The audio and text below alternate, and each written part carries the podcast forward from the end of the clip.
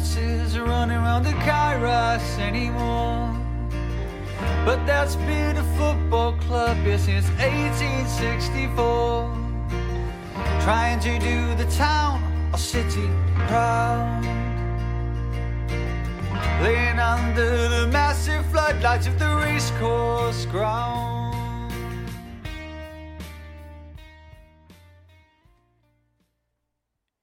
Good afternoon. We're back again. Following a rather sobering Tuesday night in a very wet Chesterfield with some very delayed coach buses and journeys to and from Chesterfield. I think uh, we won't be rushing to go back there.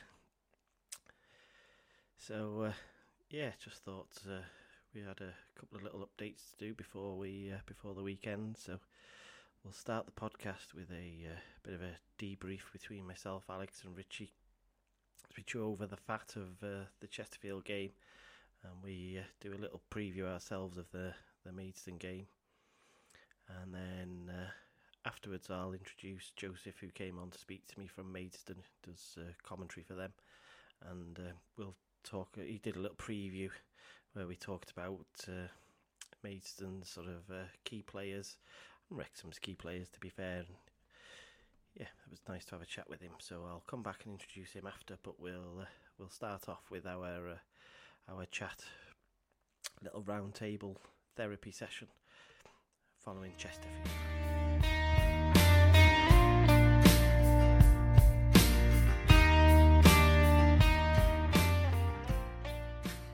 Right, so uh, who went to Chesterfield? I went. I went to Chesterfield. I had the radio waves back in Wrexham. Oh, who did you listen to out of interest? Radio Wales or was it Mark Griffith? I started off with Mark, but then Radio Wales was that loud. I had two commentaries, and there was a difference, so I had to flick back to BBC in the end. Right. I bet the, the Radio Wales get a lot of criticism because of the people they have on it are not particularly. I, I don't know whether it's because they're anti Wrexham or or what. They have a lot of Kevin Ratcliffe, don't they, and Andy Legg. Yeah. They never get a good sort of Wrexham fans never like them. So I always No. listen to Mark Griffiths if I can because uh, I think actually even though he's a Rex, even though he does it for Wrexham, I think he is quite fair. Yeah, So, um, what did it sound like on the radio, Richie? What were the what were they you know what were they sort of saying? uh, first ten they said settled quite well, uh, working their way into the game. Both Okay. sides said it was really fast paced as well. Yeah, Um, frantic. Yeah, And then the next thing we hear is Ollie Palmer's in the left back position. He's just been turned. King's turned inside and he's just put the ball straight in the net. Um, and then it sort of said he just sort of two players he walked past. I think he was meaning McFadzean. I think wasn't tracking back, and that's why Palmer had to run back. Um, and then for the next ten minutes, fifteen minutes after that, it was a bit frantic, really. Um, Asante hitting the post, and it just seemed that there was just no mention of word of you didn't hear James Jones, you didn't hear Mullin. You know, it was just sort of all the defenders really and the goalie. okay. So I, I would agree with that mainly. I'm not even sure we were that good in the first ten minutes. Uh, personally, I was on row six in the middle behind the goal. And we had the worst view because the crossbar was right in the way. So we were having to duck up and down and look over it. It was a right pain in the neck. So, like, when Asante hit the post, we couldn't tell that really. Um, but yeah, it just, I mean, from I, I, from the off, it just felt like they were they were at it and they looked well drilled. We never really troubled them. They looked like they had a point to prove. It looked a bit like the start last year, um, to be honest, because I don't know if you, uh, uh, we talked about it, I think, the other day, but last year they battered us for 40 minutes, didn't they? And we, we got the same again. The difference was that they got the goal this time, or or two as it turned out, whereas last year they didn't get the goal. We managed to keep them, they did at the post, but we managed to keep them out. And then we got to half time and obviously managed to sort of uh, change the momentum, but. You, we were never in that. We were never in that game, really, were we? We didn't create much at all. You know what? I agree with what um, Richie said in regards to the radio. I thought first 10 minutes, we actually looked half decent. And Bryce Hosannah at white at, at right wing back was uh, he was playing well. I think he beat his man a couple of times. He dribbled into the box. Um, end product wasn't quite there, but it was. Uh, it looked like we were going for the jugular in the first ten minutes. But as soon as that ten minute spell ended, it was. I don't want to use a cliche, but it was men against boys. Yeah, it just looked like Chesterfield um, wanted it more. Um, it reminds me of the Grimsby game away last season when Grimsby were, I think, top of the league at that point, and they had a packed crowd that night. I know Chesterfield wasn't quite a sellout, but you could tell Grimsby were well drilled. They were fighting for every ball. They'd obviously been set up well by the manager, dangerous going forward, solid at the back. And that's exactly what Chesterfield were. And I think we just have to put our hands up and say they were better than us on the night.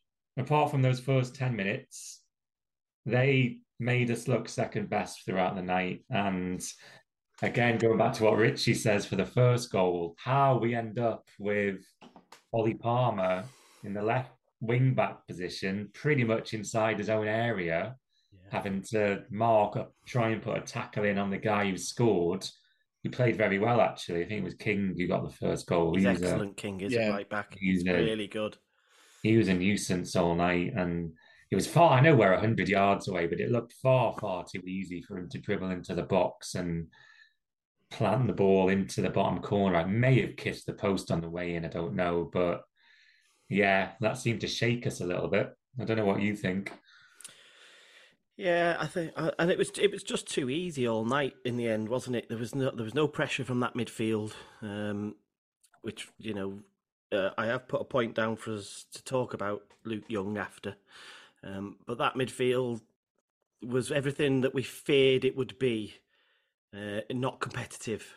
Um, because it just isn't made up of the right type of play. It's missing that one type of player, I think, that real, uh, you know, that real general in the middle of the park that would have broken up play nastily and you know put some nice hard tackles in, and it was just too easy for him. There was you know. It, it, it, it could it felt like it could have been more. It felt like every time they were going to attack, we were going to concede. Well, they almost did double the lead, didn't they? I think scooped it over, didn't he? I think they hit the post about five. Oh yeah, but they had another one where ball. he scooped it over. Well, it felt like it was about six yards out, but I don't know how you couldn't tell because we were the other end. You couldn't tell. Yeah, they had a couple of golden opportunities. I think as Asante, more or less the same as the first goal. He came in from the left, cut inside, and then the ball ricocheted off the inside of the post. I thought, I think most of the away end thought it was 2 0 at that point. And then obviously the next big talking point is the mistake from the goalkeeper. oh, what do you think, Richie? Uh, I don't know what your thoughts were before yesterday. So give us, tell us what you were thinking about him before yesterday, and then. I think before yesterday, I think, I think Lee Butler leaving was a big, uh, not a mistake, obviously, because the lad wants to retire. You know, he's entitled to retire. But I think him going, I think he did just a bit more than just look after the keepers. He was a vocal lad, and as most goalie coaches are, you know, they're going around the whole squad, aren't they? And they're, they're a bit of the joker, and they keep yeah. everyone going together and that whatever. Um, so Aiden Davidson's come in. He's got different ideas completely, probably as well. Obviously, he knows parking uh, and his team quite well. But was it his choice to, for him to for Howard to come in? You know, I, and you look at experience in that, but then you go, well, what's Howard won? You know, Carlisle, all right, you know, we have a joke and that we're out with their fans and that, whatever. All right, Hayden come from there and he's been brilliant, probably his best signing really after after Mullin. But he hasn't really set the world alight, has he? You know, they were involved in a bit of a relegation battle, which that's how it, the season materializes sometimes. But I just think he knew Lainton, you know, Lainton's had a couple of setbacks I've heard behind the scenes from his injury. You know, it was worse than first thought. We've got the best medical team we've ever had in our history. So obviously, you know, they're doing their first class job. But I just think when Dibble got injured, he, he could have gone somewhere, couldn't he, to get somebody in on loan from a, maybe a higher league just to work with Howard. Because this lad who's come on, nobody knows anything about him, do they? Who's the other lad on the bench? Yeah, so Rory, when Rory Watson signed, obviously it was all very short term, wasn't it? The terminology that mm. they used was short term. Parky said, "We'll just get somebody from the weekend, and then we'll kind of review it next week." Um, But and at that time, I was having a look around, and uh, was it Southend? I think it was his previous club, and those fans were like quite happy for him to go. They did, you know, they said Mm. it was time for him to go. he- You know, so they, they weren't going to miss him. So it didn't sound to me like he was the answer, but yet we're still here, and he still is the answer, isn't he? You know, we've Yeah. not brought anybody else in, and it does feel like you've got to bring somebody in potentially to uh, keep Howard on his toes.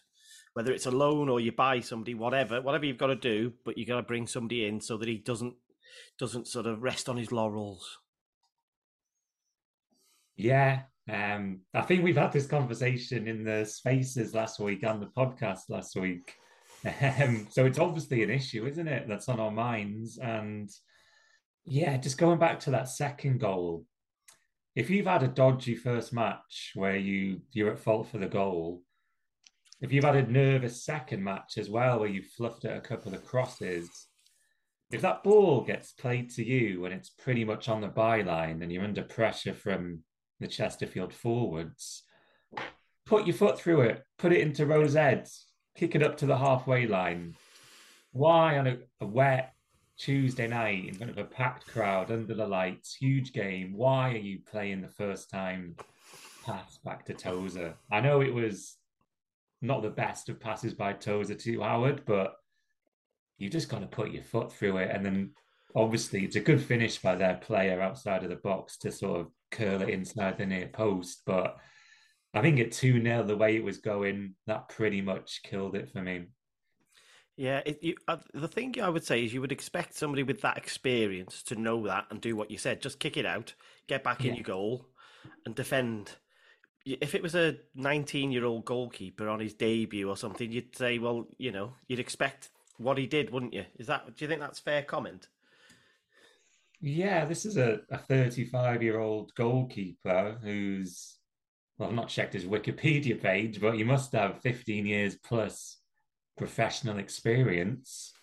Yeah, um, I know Richie asked what he won before, but I think he won Player of the Season at, at Carlisle last season. So he's obviously got something about him. Um, I get the impression he's trying too hard.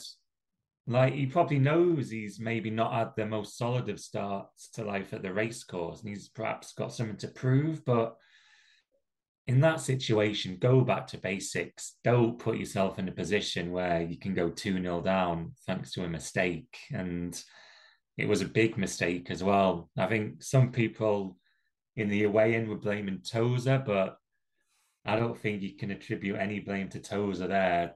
It was a dodgy back pass at best, or at worst, rather.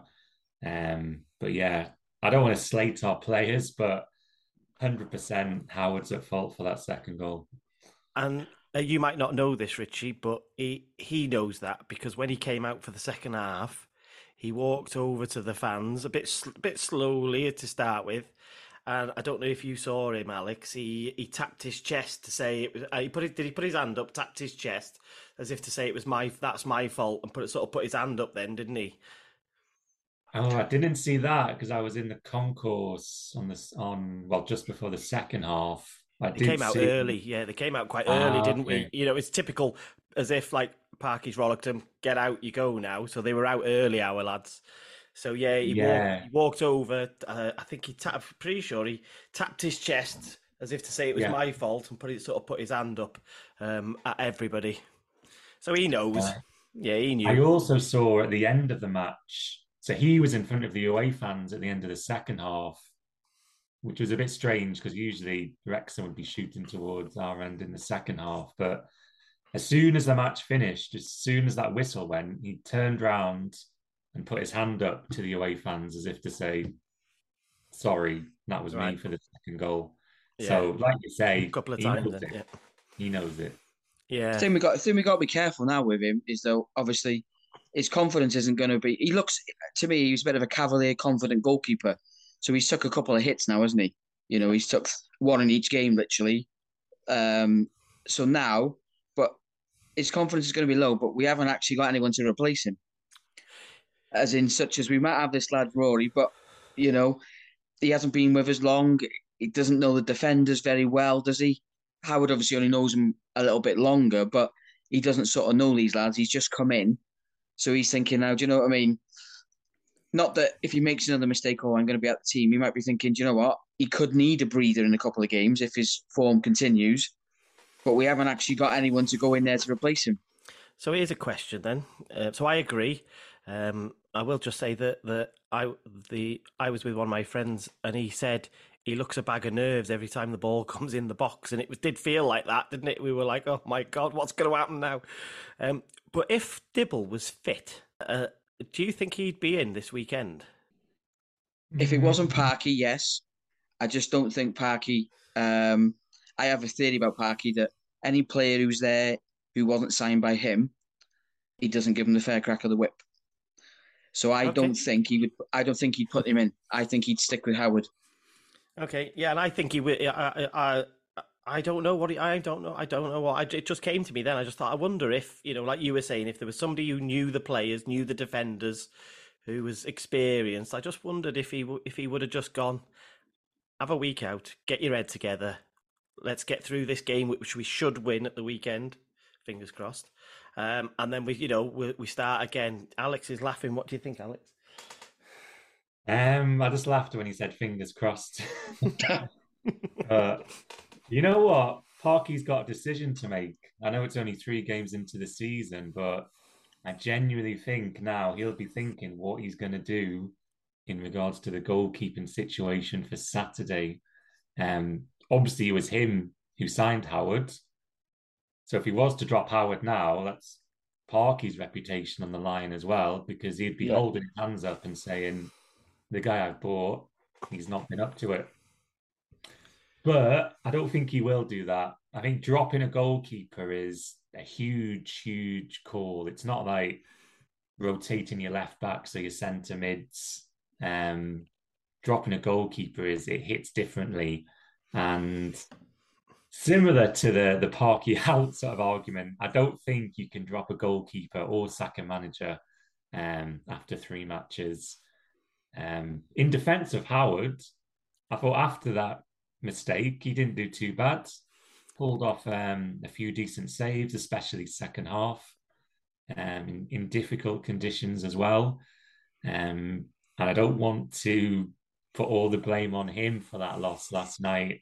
I think every single outfield player, perhaps aside from Bryce Hosannah, was was below average on Tuesday night. I have got some. Uh, I've got some player ratings, which we'll come on to in a minute. Uh, some average player ratings. Um, but what do you think, Richie? Would you? Uh, do you think? What do you think he's going to do at the weekend? You stick I think him? he'll keep him. He will keep him in goal. He will definitely. Um, what I'd like is, is now that Rob's come over today, I'd love him to say, right, here's 250 grand, go and get Ryan Boot from Solihull, to be honest. But, you know, he should have done that in the summer, really. That was my, that's my big bugbear, really. We should have gone big with the goalkeeper in the summer.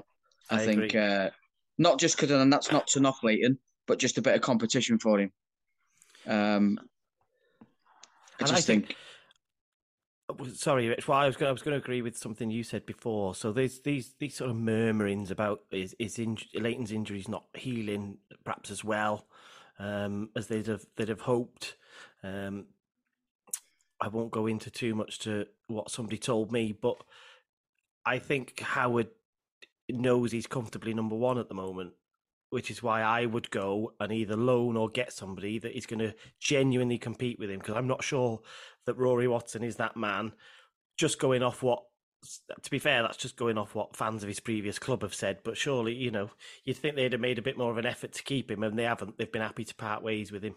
So I think w- whether it's Boot or whether we go and loan somebody from a championship club or whatever, but I think you have to bring somebody in that's potentially a number one, not somebody that Howard is. Is we're not saying to Mark Howard, he's coming in as number two. So uh, you know, we, we you know, you just get on with it. Just needs a little bit of fire up him and a little bit of competition to keep him on his toes. I think. Mm, I'm not sure. I think he's he's 35 years old. I don't think he needs to be kept on his toes. He's an experienced player. He should know that he needs to be on it every day in training, at every moment on a Saturday or a Tuesday. I'm I'm not sticking dis- with what I said in the spaces and on a previous podcast, and I'm hope I hope I'm right in the fact that I think um, he just hasn't settled in yet. and he knows we're a big team. We get big crowds, and maybe he's just trying too hard. He's not quite relaxed yet. Um, and I'll stand by what I said. I do think he'll come good. I just think he's had a shaky start and he's probably found it hard to shrug that off. But once he keeps his first clean sheet of the season, which hopefully will be on Saturday, um, calms his nerves a little bit, and then hopefully the goalkeeper debate won't be uh, a topic of discussion on the next few podcasts we do because it's been on everyone so far. And to be fair, the other last time we spoke, we said he just needs a clean game, didn't? If you if you remember, yeah. we said he just needs a clean game where he catches everything, kicks everything nicely, and just gets away with it. And like I don't know how, I don't know what time they scored that second goal, but it was like half an hour or whatever. And I'm thinking, oh well, you know. Uh, well, he needs a game like the Chesterfield keeper had because the discussion going into it was both goalkeepers have been given their respective fans the nerves. Basically, they've they've been shaky in the first two matches, but well, that goalkeeper's only been it was five days he's been there. There's their to keeper. be fair to him, I think he was solid. I don't think he put a wrong, foot wrong, the Chesterfield goalkeeper. No. To be fair, we didn't really test him. I don't well, that is the yeah, there is the. but everything, you know, everything was it, was clean, wasn't it? Everything, you know, his kicking was yeah. good, his handling was good when he did have to sort of pick up crosses and what have you. It was yeah, uh, he just was... he just did the basics right, and that's all we can ask of Howard on Saturday. Maybe he just, uh, like you say, I think the clean sheet will be a big bonus for him. Maybe he just needs a worldy save or a point blank save or touch wood, even a penalty save or something. And then he hears the fans behind him and he thinks, yeah, do you know what? I've got, they're with me. They're, they're, they're for me. You know, they want me to do well. Because it is confidence, isn't it? A lot, of, especially players at this this level, is confidence. Yeah, and to be fair, when he came out second half, no, there wasn't any abuse. Uh, I, I, was right near the front. Couldn't hear that I can recall. I couldn't hear any abuse at him or anything. It was uh, it was general encouragement, um, but that was helped by the fact that he did acknowledge it. I think perhaps yeah. if he hadn't acknowledged it, maybe it might have been a bit different. But uh, we didn't. You got the usual sort of roar to st- to sort of cheer the team on at the start of the second half. Interesting choice for him on Saturday. Um, so yeah, let's have a look at these these ratings then. So these average ratings uh, that that uh, that people did. Uh, let's see what we see what we feel um, uh, in comparison to, to what people have put. So Mark Howard averaged a 3.5. Ouch. Yeah. Yeah. I think you've got to be going five minimum, haven't you, at least? Well, you know, you can't argue with the masses, as they say, can you? um, Bryce Hosannah, who was the our best rated player, was 6.1. I, for me, he was the best player. He looked, although what you were saying was right, his quality, stroke, our movement in the box wasn't great. He was getting there. He was lively. He was taking on the full back. He looked, you know, I'd forgotten how good he was, uh, to be honest. Yeah, like I say, first ten minutes he was he was on fire. Electric. He, he, he, was. Yeah, that's the word I'm looking for. He was electric, um, and we don't often see it with Wrexham players. I can't remember the last time we had a player who got on the ball and, and dribbled past players or tried to dribble past players. So it's a breath of fresh air to, to see him do that. Um, just a shame it wasn't quite that end product when he crossed the ball. But Ford's got some competition on his hands. I think now he's getting back fit. I would say he's displaced Ford already on that I, performance. Yeah, I, I, I would agree at the moment off that performance. Uh, so Callum McFadzean got a four uh, and was obviously substituted off. I think um, a four's being kind, to be honest. Yeah, I, I, would go for that as well from the commentary. I'll be interested to see the highlights so we can actually see better what how the goals were caused. But that was the thing that people uh, behind me were saying was like, how is Ollie Palmer at left back right now? Where's McFadzean? so it'll be interesting to see how that sort of that developed because uh, I say we perhaps couldn't see it that well. Uh, Tozer was a four point one he's uh, he's just been really average so far, hasn't he? He doesn't look like he doesn't look sharp at all. Uh, even Hayden, I don't know. Last night he was a four point seven. He he wasn't himself, was he? Hmm. He was a bit erratic at times. Was Hayden gave the ball away, Loose passes, yeah, beat. But then when he does give the ball away, he just seems to win it back with those long outstretched legs. So Yeah, not his best game. Same with Tozer, they were quite shaky. I thought it'd be interesting to see what Max Cleworth scored, but I think Max Cleworth was the the pick of the three centre backs for me. Max Cleworth, five point five. Yeah, there you go. Again, again, a really good performance. Uh, midfield. Uh, so James Jones got a four point seven average. Tom O'Connor four point three, and Elliot Lee four point eight. Mm. Yeah, I'd probably go along with that.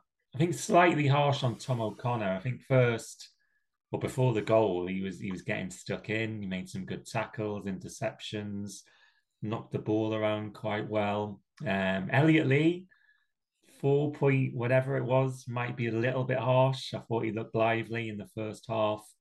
Um, James Jones, bit anonymous for me, so I can go along with that four point three or whatever it was. Remember, these aren't mine; these are average ratings. Yeah, that, so this isn't me. Just just on that on the radio, um, from what obviously what I could what, what they were saying is that they were playing through our midfield. Was it a case of that our lads one they wouldn't roll their sleeves up and get stuck in the midfield, or was it the fact that they just wanted too many touches? Oh no! you It know was, what? I I said it a few times, and fans around me said it a few times as well. We shirked a few tackles. yeah, we didn't compete at all. a few tackles. Yeah. We were that the the I think the glaringly obvious omission of a player type that we're missing at the moment is somebody in the middle of that park who can tackle. Just Yeah. you know, an out and out tackler almost. Uh, I think we probably had that conversation last week, Alex.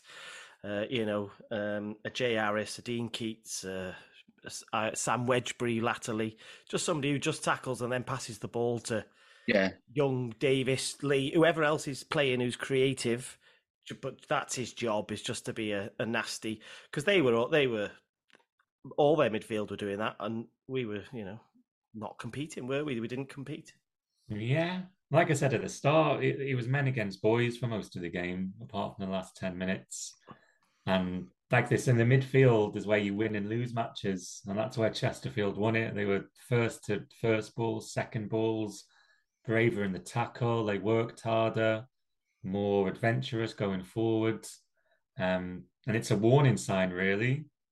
Okay, Like when we do play the better teams like Chesterfield, is our midfield going to be up to it? Um, I know we'll get on. We're going to get on to Luke Young later, but I think even with Luke Young in there, that would have gave us a little bit more of a presence.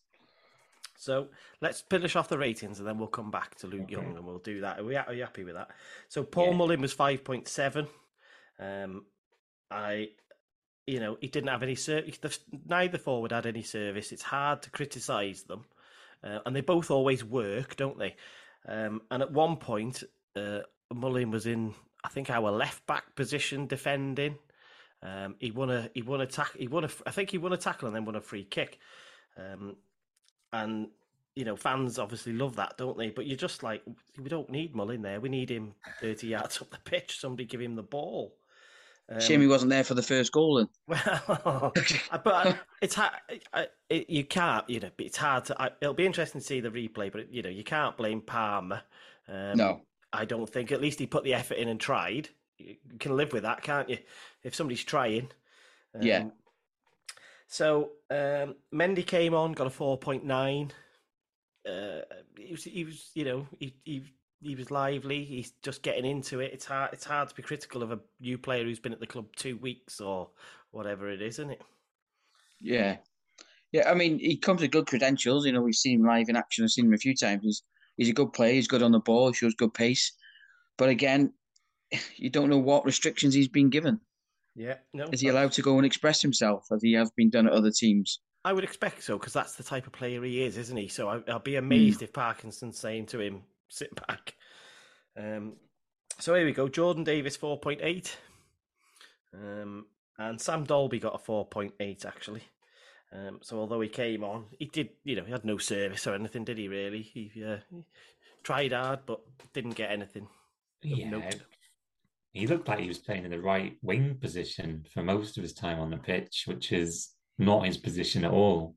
Um, but we said on the previous pod we would like to see a bit of Dalby, but I just think because of the nature of the game and us being 2 0 down, he was never going to make much of an impact. Okay, and uh, just finally, before we, uh, we we have a break and then we'll come back and do Luke Young. Uh, for the first time this week, I put the manager in. Um, Oh. Yeah, yeah. So uh, the average rating for Parkinson was uh, two point nine. Well, I got, Is that went just a reflection of the performance, or do we think it's hard? You know, what do we think? Is that just people angry at the at the way it, it is? I well, guess it's- last year Chesterfield away, half time, McAlinden came on and changed the game, didn't he? yes, And he pushed him further forward. So he spotted a problem. I think he spoke to Jarvis. I think Jarvis played. Jarvis went off for him, I think and I you're right, remember him yeah. talking. He pulled him over five minutes before half time, as if to say, "You need to do this, you need to do that, or whatever." Or he said to him, "You know, keep it, keep us in it for five minutes. I'm going to change it." But then he changed it at half time, so he spotted that, and that's one of the criticisms I have, and a lot of people do have, is that he can't change a game. But that's actually one game he did change last year, and we got the three points from it. So were you? I was. I and I wrote that on Twitter. I was a bit surprised that there was no change at half time. It was just go out, uh, sort it out, lads. Really, want it? You know, you've got us into this mess. You go and get us out of it. And then it took him about ten minutes, I think, to make a change. It just felt like, oh, well, what was the point in that? You know, why don't you make the change ten minutes earlier? What did you think, Alex? Yeah, I was expecting a, a change at half time. I think the game on the Wrexham team was crying out for something a bit different. And I don't see the point of waiting 10, 15 minutes to make the sub when you're 2 0 down. What's what's the point? What's worked in what we did in the first half obviously hasn't worked. So why are you waiting 10, 15 minutes into the second half for it to change it? Yeah, I can see why Parkinson's got a low score because for me, any decent manager would have made one, maybe two subs at half time, go out there, pretend it's nil nil, new tactics, maybe a different formation, couple of the new players on, see how it goes. But yeah, I don't understand the wait after half time. You just, I don't get it. The way of thinking is that next goal, if there had been one, was critical, wasn't it? It was crucial. Yeah. If we scored it, it's game on, isn't it? It it it could be any end result. If they scored in that ten minutes with no subs, it's game over, isn't it? Yeah. Them lads are coming on with a with, you know, we've done comebacks years ago. Don't get me wrong, but we ain't never scoring in the last half an hour three goals against them. Because them lads coming on, then they're just on for course, aren't they? They're just on for an appearance. Yeah, you- you- you- you're fighting a losing battle, aren't you? Really? Yeah, Yeah, oh, yeah. I mean, I, I say as I said, I agree. I was fully expected us to change it, um, and especially sort of, you know, you think that one of the owners is there. There were there was some booing. I don't know if you heard it, Alex. There was some booing as they went on. I don't know if you could hear that on the radio, whether they'd commented it on it, Richie. But there was a a, a light smattering of boos. Would you say at the half time, Alex? How would you describe it? Oh, I say it was it's a a bit more bit than that? than that. All right. Yeah. Um, I'm never a fan of booing. I don't get what it achieves, but obviously fans can do what they want. And I'm not saying it was boo worthy the performance, but it was bad. And Just a question. definitely- Just a Go on. question: Is there was any of that at the referee, or do you think it was at the play? It felt to me like it was at the play because the ref had a bit of a. He was another one, wasn't he? He was, a, you know, it was a bit. It felt like it was different rules for them than it was for us.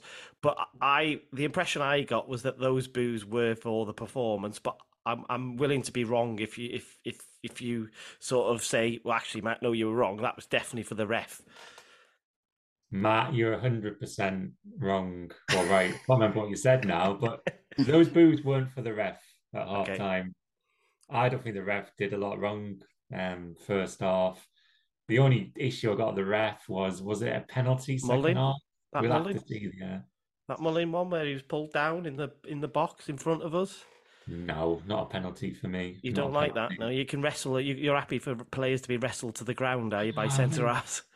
Six of one, half a dozen of the other, as they- say on that one. Um, but to go back to your question, 100% for the performance, the boos were for. I I'd say I thought it was, but I, you know, Yeah. as I said, I was willing to be wrong. Um, Um, yeah, and it, they were loud boos as well from quite a significant. A third, about a third of about a third of the fans. Oh, More? you think it me was to a more? percentage on it? Uh, I'd go twenty five percent. No, but you can have. Um, the reason I say that is that sometimes you could have booze, but it can just be like six people around you, can't it? One group of people. But that felt, you know, that did feel like a, you know, that was a. It, this wasn't a, just a random group of small people. This was a, a fair amount of people that sort of weren't happy with what they'd seen. Yeah, there were a lot of people. I think everyone in the stand was annoyed of what with what they'd saw. Obviously, people are booers, some people aren't booers, but the booers were uh, definitely made themselves heard at halftime. Yeah, because we heard just that, that we heard. Sorry, this Rich, is- go on. we heard that they were there at Yeovil, but obviously I had no idea. Again, we had no idea, did we? But we'd heard that there was some. Go on, Rich. I was just going to say then, uh, back to Parky's rating as well. I tell you what doesn't help himself is he had 1800 there, or over 1800 there, and he walked straight down the tunnel. Now, I know he's going to be frustrated and annoyed, same as everybody who stood behind that goal. But he could just come over and just give the lads a bit of a, give the fans a bit of a round of applause. He's going to get stick, inevitable, isn't he? He did. It goes, it goes with the job. Yeah, I don't know uh, if the radio mis- uh, misreported that then, because I had seen that last season when he was under pressure, he did disappear down the tunnel a lot of the race course very quickly. But last night he didn't come all the way over to us, Right. but he kind of made it to. Uh, I, correct me if I'm wrong, Alex. Our semicircle, that sort of area, and he was clapping. Um, but it felt like it. He knew he had to because the owners were there. I don't. Th- I think normally he'd have been like down the tunnel and throwing bottles in the uh, in the in the dressing room.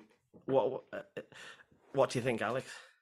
Um, yeah, well, I actually saw the um the YouTube vlog from one of our, I think it's Liam Roberts, one of the YouTubers, and I think you can see in that video, Parky gets to about five yards inside our half, puts his hand up to acknowledge the away fans, very brief clap, and then walks straight off to the tunnel. Um, one of the criticisms of Parky from our fans, from perhaps fans of his previous teams, is that he's maybe not the warmest, doesn't really engage with fans that much. But I think it was the nature of the performance, which is Yeah. why he didn't come over. Because I remember Chesterfield away last season, he was giving it the fist pumps, he was roaring, he was screaming, he was getting the crowd up. Um, so I've got no issues with Parky giving a half-hearted nod to the away fans at full time. Um, I think he was keen to get back in the dressing room and uh, dissect the performance, shall we say? Yeah, so he definitely did something, Richie. Uh, he did, but it was it wasn't like you know right in front of us or anything like that. It was uh, it was it, it it it it was a bit further away and perhaps not as vociferous as uh, as that.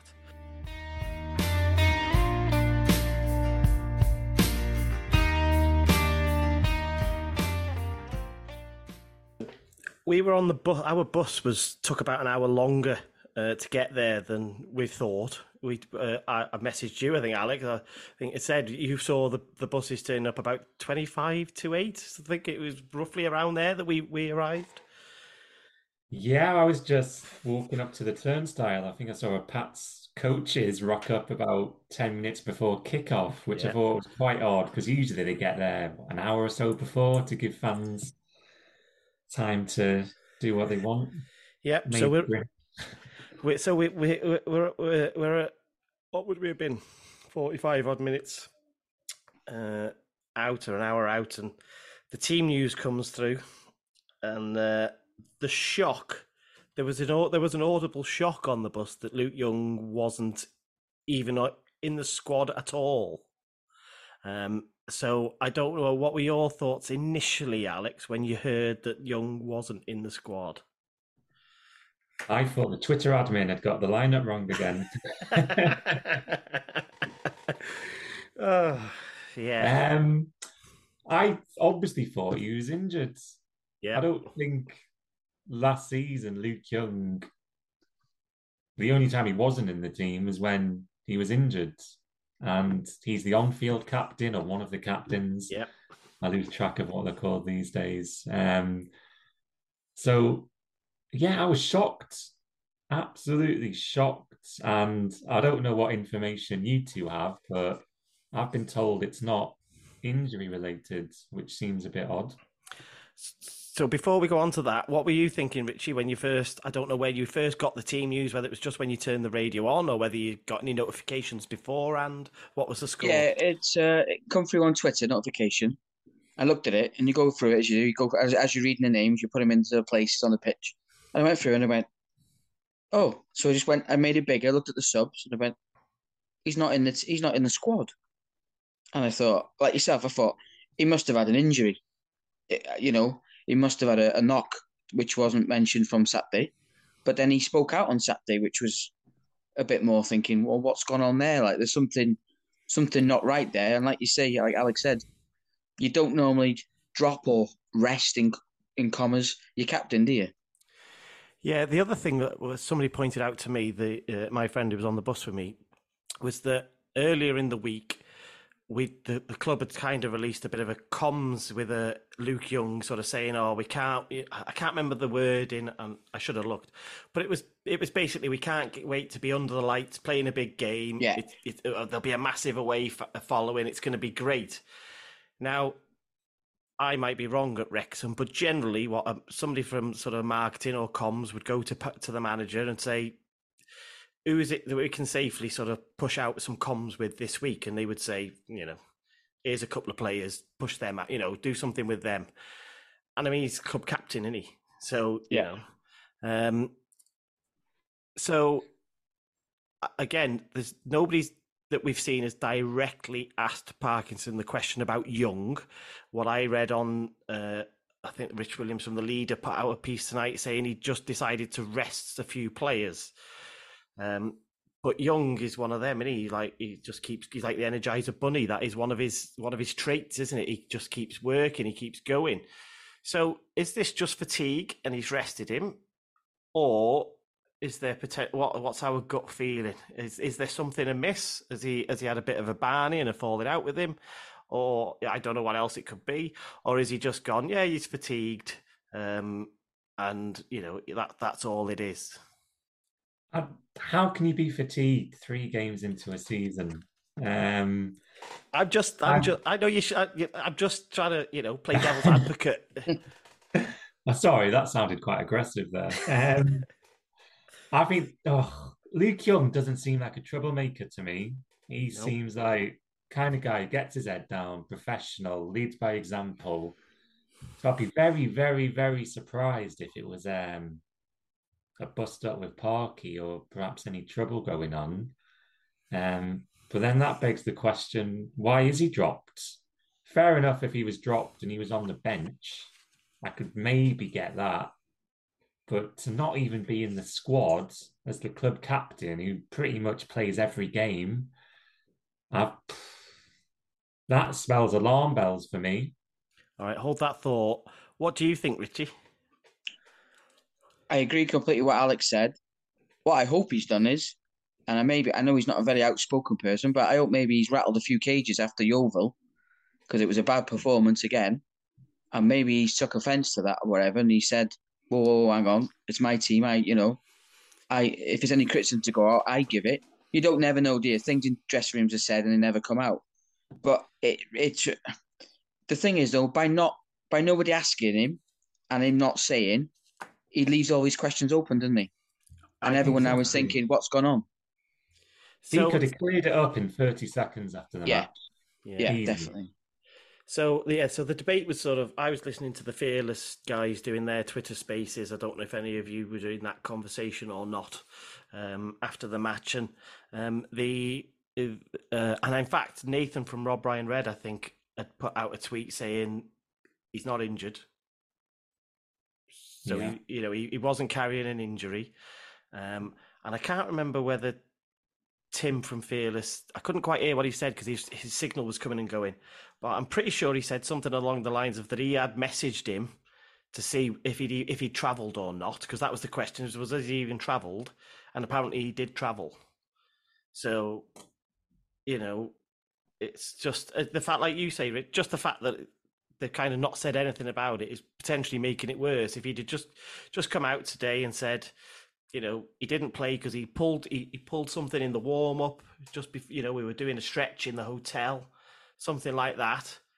That would be better, I think, than saying nothing at all. Exactly, and I was surprised that none of the um the reporters, whether it be print or radio, after the game, asked that question. Apologies. They might have. They might be sitting. They might have. They might be sitting on it for Thursday or Friday. I don't know. Maybe, maybe. Apologies if someone did ask it, of course, but I can't see any official reports on Twitter addressing the situation.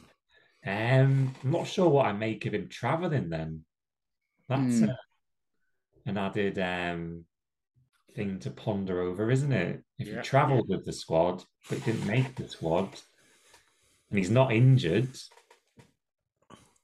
has a game of cards on the bus, got a bit aggressive, and Yeah, I mean, he could have had a family issue, but then you'd think the player Yeah. would put something out then, wouldn't you? Just saying, oh, just to let you know, I've had some bad news in the family, so I asked not to be, you know, or Phil said you don't have to, you know, you don't have to play, and he's given me some time off, and I think people would kind of that would kill the kill the debate.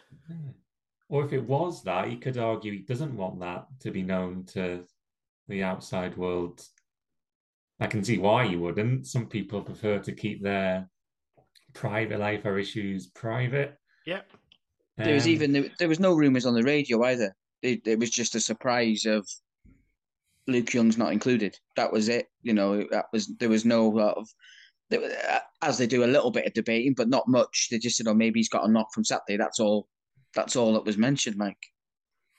So for me, that I think we'll we're gonna unless the unless somebody either the club or Luke Young come out Saturday was going to tell us a bit more, um, because if he's not in the team stroke squad, then and with Park nobody addresses it. That feels to me like there's something a bit of a miss here. Do, do you agree, or are you?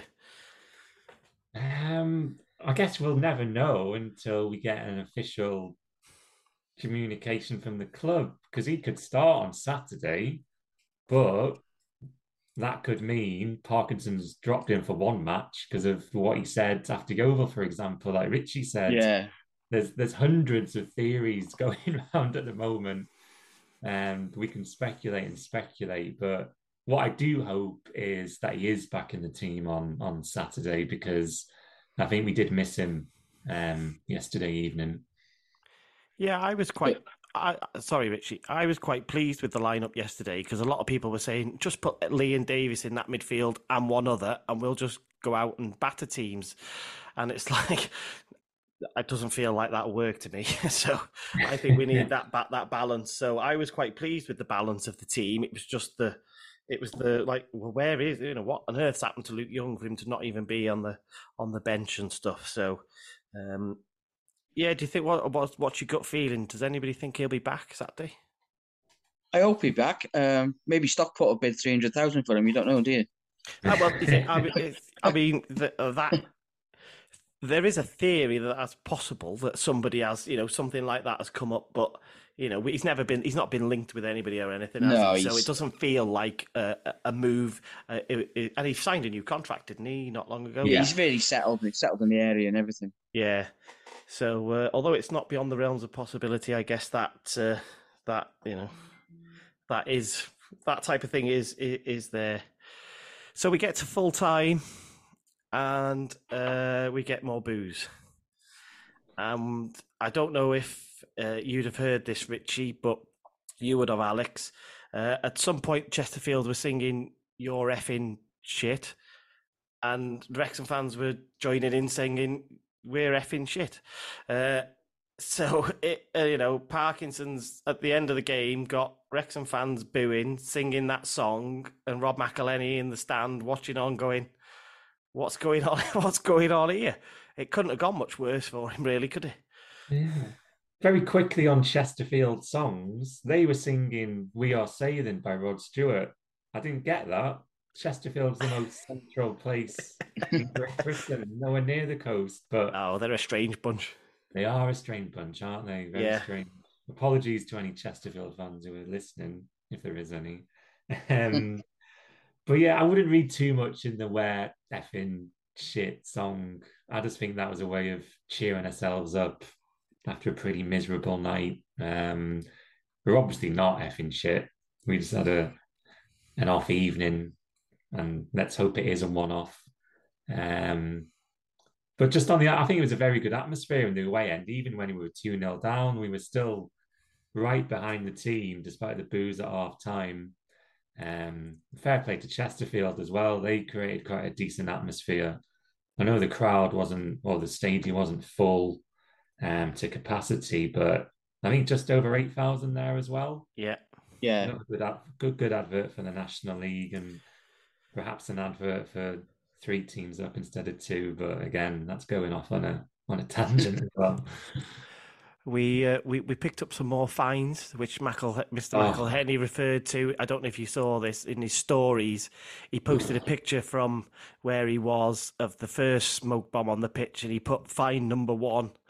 Uh, you know, and I, I have lost track. Was it about three, four, five uh, smoke bombs that there was in the end? I think there was three in the end, and in addition to the performance, that's something which annoyed the hell out of me as well number one, why bring a flare in the first place? I don't think they do much in terms of atmosphere. And obviously, like you say, when they get thrown onto the pitch, it's a fine for the club. But why on earth are you throwing flares on when you're 2 0 down? What does that achieve? There was a game last season, I can't remember who it was. We were chasing a game and somebody threw one on and everybody turned on him a little bit in the university end because it kind of ruined the momentum. But I can't remember which game it was now. Yeah, um, can't remember any home games we were chasing that season, yeah. but you're right. When you're 2 0 down, trying to build. Wasn't Dover, was it? could have been. It, I mean, it could have been, but I, you know, it, I can't, I, I can't honestly remember which one. But there was one, and as I said, people were like, "What are you doing?" and you know, the the usual swear words because it was just, it was stopping us.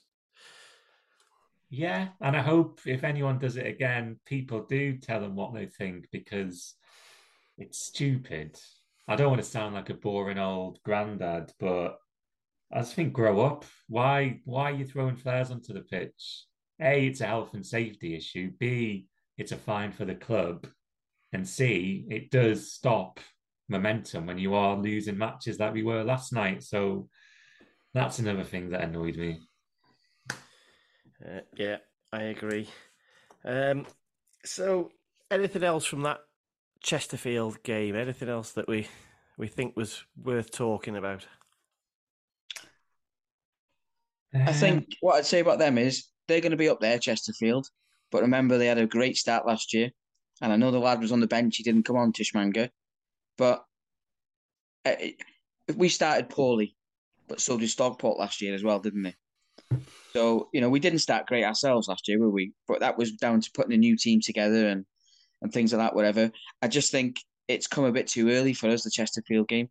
I'm hoping that if it had come sixth or seventh game in, I think we'd have had a different performance. And I think having seen them played at our best last year, you know, when we played the likes of the Stockport and we just played them off the park and that, I think that's that's what hampered us is that it was our third game in and we didn't. Our preseason wasn't great, was it? Let's be honest. You know, opposition country we went to and all that, whatever. But I just think it come a bit too early for us. I know it sounds daft, but you know, when we finished to where we started, you know, it was a bit of a the gap. I know Chesterfield got to the playoffs. I just think, for whatever reason, we uh, we just poor starters, aren't we? We've never won the first two games in the National League. That says it all, doesn't it? Really? Yeah, I agree. Um, it was a poor performance. Chesterfield played very well, to be fair. I think their number five, their centre back impressed me. Um, in addition to King, their winger Mandeville, another attacker, he had Stock, a good from game. Stockport, I think they got him. Yeah, um, but it's not panic station. Nowhere near panic stations for myself, and I think for most level-headed fans as well. Um, I'm not interested in the Parky out brigade or we're not going to win the league this season anymore because of that. Nothing's won or lost on the 16th of August, three games into a league campaign. I think Richie makes a great point. Probably the wrong time to play Chesterfield. I think we'll get better as the season goes along. So if we did play them in September, as opposed to third game in August, I think we'd have had a much better chance. Um, and looking forward, the next five matches are all winnable. So we've got a chance to put right the um, the woes of last night. So Maidstone come to the racecourse. I think it's Maidstone. God, I get I always say Maidstone in a Maidenhead, and I get them mixed up. I think it's Maidstone. yeah, Maidstone. It's Maidstone coming to the racecourse. Um, any changes you'd make to that starting eleven? I mean, let's assume that from what we know, everyone's still fit and healthy. Um, what what are you going into that match with? What's your starting eleven? Oh, good question. Um, like we said before, stick with Howard in goal. I think Bryce has done enough to keep his spot at right wing back. I'd bring Mendy back in at left wing back. I think it's the perfect game for a more attacking left wing back to start. Um, plus, McFadzean didn't have the best of games. And then I'd go the usual back three Hayden, Tozer, Cleworth. And uh, the two strikers pick themselves, of course, Mullin and Palmer. So then the tricky one is the midfield three and what's going on with Luke Young. If Luke Young is in Parky's good books again, or if he's fit, I'd start Luke Young. I would start Elliot Lee in the number 10 role. And I would, oh, between James Jones and Tom O'Connor for the other central midfield role. I'm going to go for Tom O'Connor just because he had a slightly better game last evening. Okay, Richie, any of those that you disagree with, or any would you like to change formation, or is there anything that you would do different? I'd like well, I'd like to change formation, but I know we won't change formation. That's a that's a definite cert, that one. Um, I think sometimes he brings somebody in from the cold and puts them straight in. And I'm thinking McAlinden for me is gonna. I don't think Elliot Lee will start. I think, like you say, with Alex Luke Young it's toss of a coin, but I'm hoping that it lands in favour of him starting.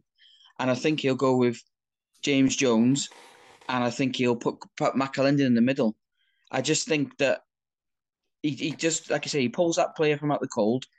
He'll say to Elliot Lee is, I think he's going to be more of an impact player this year. Really, I think. Uh, but again, as the season goes on and we get better, then I think he'll get better. I know he couldn't have had a better debut, but his impact from the he, he had a chance to watch the game, and they worked out where to put him exactly, and he made a massive impact and won the game for us. I think by him starting these last two, he hasn't done as much as what we expected or what he would want him to do as well. Um, I think he'll always pick James Jones just because he's a runner. He's a box to box runner. He's the fittest player at the club, isn't he? They all keep saying he just never stops. Um, uh, but I just like sometimes just if we Tozer came out with the back three sometimes and just sat, you know, when we were pinned in their half, he just sat there, which would let you, Luke Young go a little bit further forward, not too far forward, just so we we we've got a bit of an overload in there. Because Tozer can play with the ball at his feet. That, that, you know, it, sometimes it's when it's over his head he has the trouble of turning quickly with his speed. But I just think I'd like us to play a little bit, not from the back. You know, I'm not expecting a Man United disaster at the back like they do, but I just like Tozer just to sit there sometimes and we play it. But we need Luke Young to switch it from side to side. So nobody at the moment seems to have second top goal scorer Jordan Davies in their side on Saturday. Is that right? Yeah, I wouldn't. Yeah, I wouldn't know. So how do we? How I'm just playing the devil's advocate here. How how has he gone from uh, almost a has to be picked to now seemingly because Parkinson seems to be thinking the same way, not starting the games and sort of Elliot Lee being replacing him. Well, that's the dilemma when you play this system. You've only got room for one number 10. Um, so it's unfortunate for Davies or Lee, whoever loses out on Saturday, but that's the nature of the formation and having two quality players in the same position.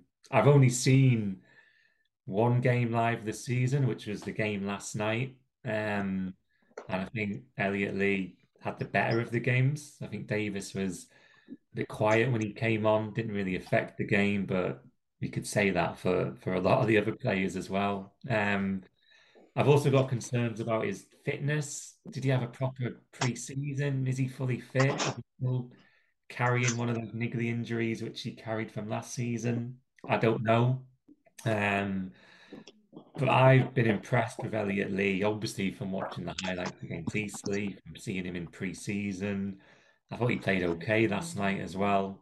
Um, and I, I would start him against Maidstone on Saturday and perhaps bring Davies off the bench if or when we need him. Solihull have just scored, by the way, the 1 0 up. I didn't even know. Yeah, I think with uh, with Jordan, I think he struggled toward the end of last year as well, didn't he? He was gassed. I think, I think he was out of energy. I think I, it's what I felt. Maybe he was playing with a knock. Um, obviously, there was a QPR rumor, which just could have been a complete rumor. You know, head turned or not, whatever. You don't know, dear. But he sees him week. He sees him day in day out in training, doesn't he? So if he's not doing it, you know, maybe he thought, "Oh, I'm going to be an automatic starter." He got, I got twenty odd goals. I don't think the lad's attitude's like that at all, but we don't know, do we? And I just think he thought, well, I need that extra, that game changer, which he thinks is Elliot Lee, isn't he? And that's what he's gone with at the moment. And the thing with Jordan is maybe under Keates he would have played different positions. He could have slotted in on the left hand side, couldn't he? But I don't think Parky will do that. I think he's like, no, you're a centre midfielder. I want you to play centre midfield. Yeah, in all my sort of guessing team selections, I've always initially put Davies in because just because of like you know he's been here last season and he knows what it's about and I always thought Parky would pick him, um, but he's not had much of a look in at all, really, so far. It's uh, it's substitute appearances as and when it's needed. It's just a bit surprising, isn't it, from somebody who got 20 goals across all competitions and must be half a dozen assists from the set pieces and stuff. Yeah, well, I guess the ball's in Jordan's court when he does start, when he does come off the bench. Parky will say to him, right, prove why you should be the number 10 ahead of Elliot Lee. And I think the signing of Elliot Lee, despite them competing for the same position, I think it will help Jordan Davies. Elliot Lee's a player with League One championship experience as well. Perhaps the level Davies aspires to get to, and I think he will get to in a few years. So I think he's going to learn a lot from Elliot Lee. Um, although you can see why Davies will be upset about not in start not starting, having had a great campaign last year, but that's football. Every great player at some point in their career is going to have to fight for their place, and that's exactly what Jordan's got to do now. So, just touching on something that it was a, a topic of conversation in the stands at the time, on the bus as well, and I think we sort of briefly touched on it before. Um, obviously, formation gets talked about an awful lot. Um, but um, and it's last season we had a rough patch, and Parky for about two or three games did change to four at the back, just, and it kick-started us a bit, and then he reverted back really quickly. But something that came to me last night was just I just wondered whether at any point, and we'll speculate in a minute about what what we could do formation wise, but is there an opportunity? Um, and we've not seen him yet, but is there an opportunity to bring Tunnicliffe in into that back three and stick Ben Tozer a little bit further forward as our anchor man to steal up that midfield because that's what he he did do that with that when he did that change to the four. Um, do we do we think that it's we just haven't got that player in our squad at all, and Tozer can't do it, or and we've got to go out and buy somebody, stroke loan somebody, or do we think it's it'd be worth a go? Oh, not not for me. Um, I think the game Tozer games toes are played in that midfield two or four, whatever you want to call it. I think one was against Marine.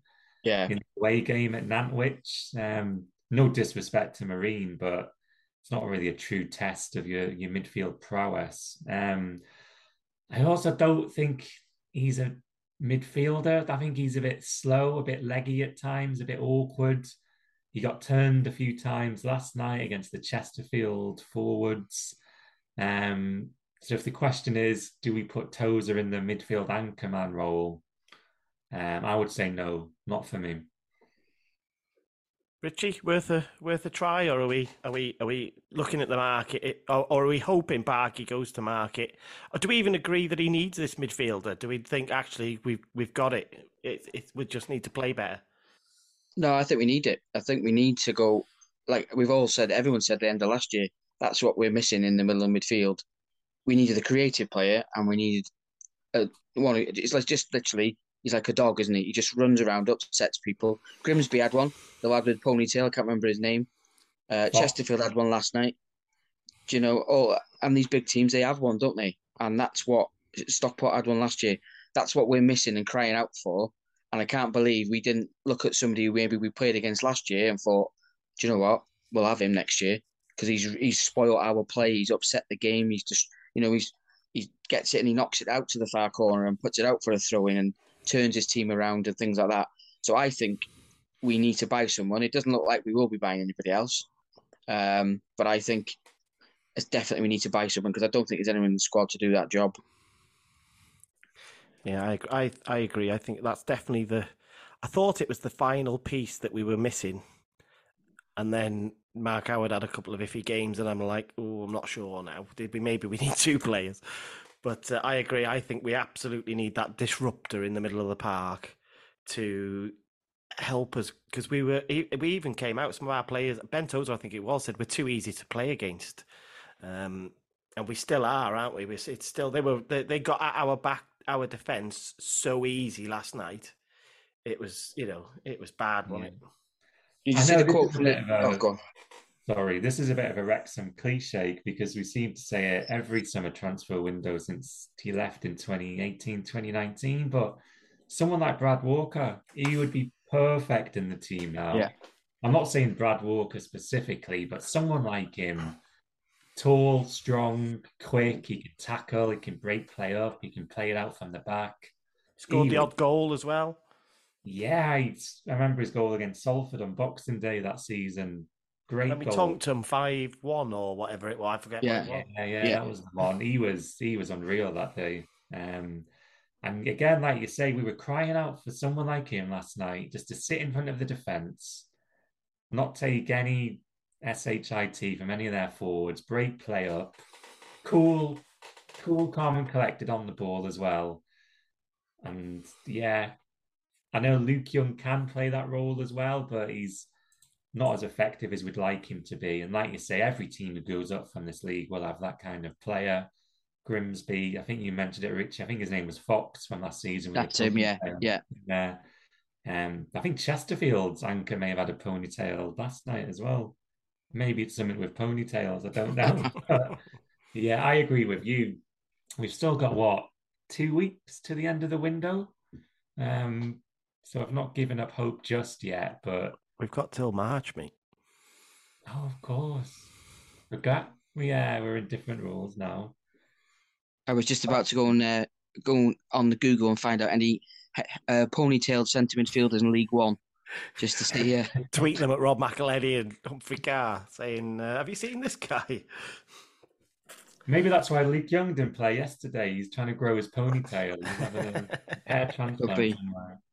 But what I, was, Um, what I was going to mention quickly was is that I don't know if you've seen what the Chesterfield assistant managers put out in his uh, pre-game interview.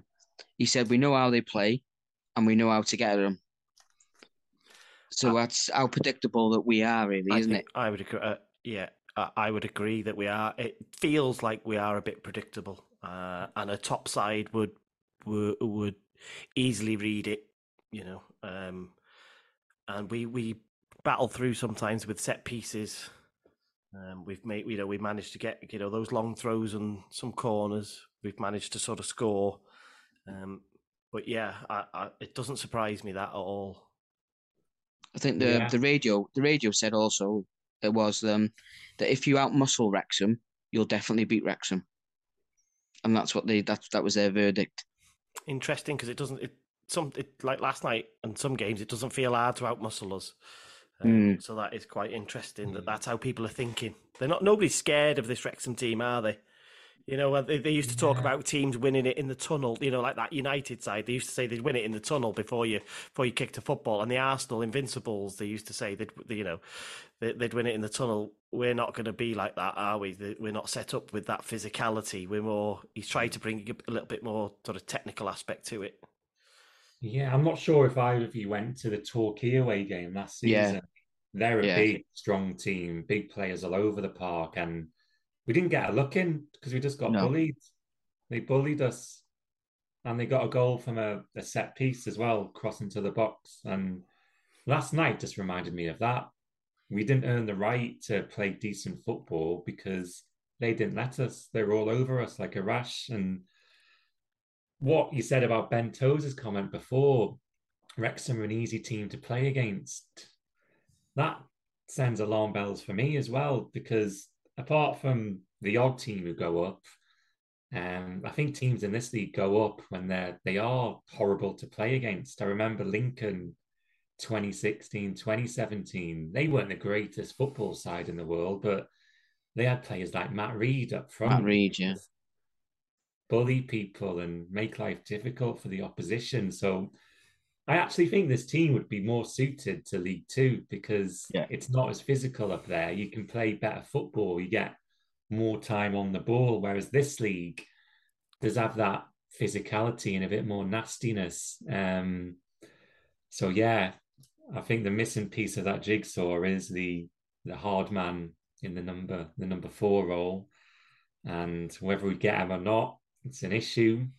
You could argue that the midfield three of Jones, Young, and Davies got us to second place last season. What's stopping us from doing that again? But I think life would be a lot, lot easier with that um, defensive midfielder in there. Yeah, I, I, so I agree, and there's got to be one out there that we can loan, or you know, If we- tra- if we can better than Charlie Trafford. You know what? If we can sign Paul Mullin, surely we can sign a League One, League Two quality defensive midfielder. I, well, I agree with something you just said, um, and it was something I was having a, a bit of a, a theorise about that some of those last few signings, uh, was it Mendy, Dalby, kind of came late because they came after we got back from Spain, and people were complaining, weren't they, saying we've not signed that many people, we'd only signed two or three people before that point, and I just wonder whether we had spent a lot of time early on looking at League One and League Two, and then in the end gone, we're not getting any joy here you know, season's coming up. Let's revert to, you know, pick B uh, or pick number two, and you know who's the best in our league. Let's go and get them. Um, just you know, just as it was just something I was thinking about, and I would I would have liked to have been a fly on the wall to see what you know who we were speaking to and who we were after. Well, who's picking them is the is the clue. Is the is how much does Parkinson ever say? I mean, Les Reed is the Southampton guru, isn't he? Academy, and he's done England coaching, but does he know who the best midfielder is to break play up in the National League? Yeah, he supposedly is the sort of succession planner, isn't he, for us? Um, And he was the person that initially, that summer before Parky came in, he was picking and choosing who stayed and who went, wasn't he?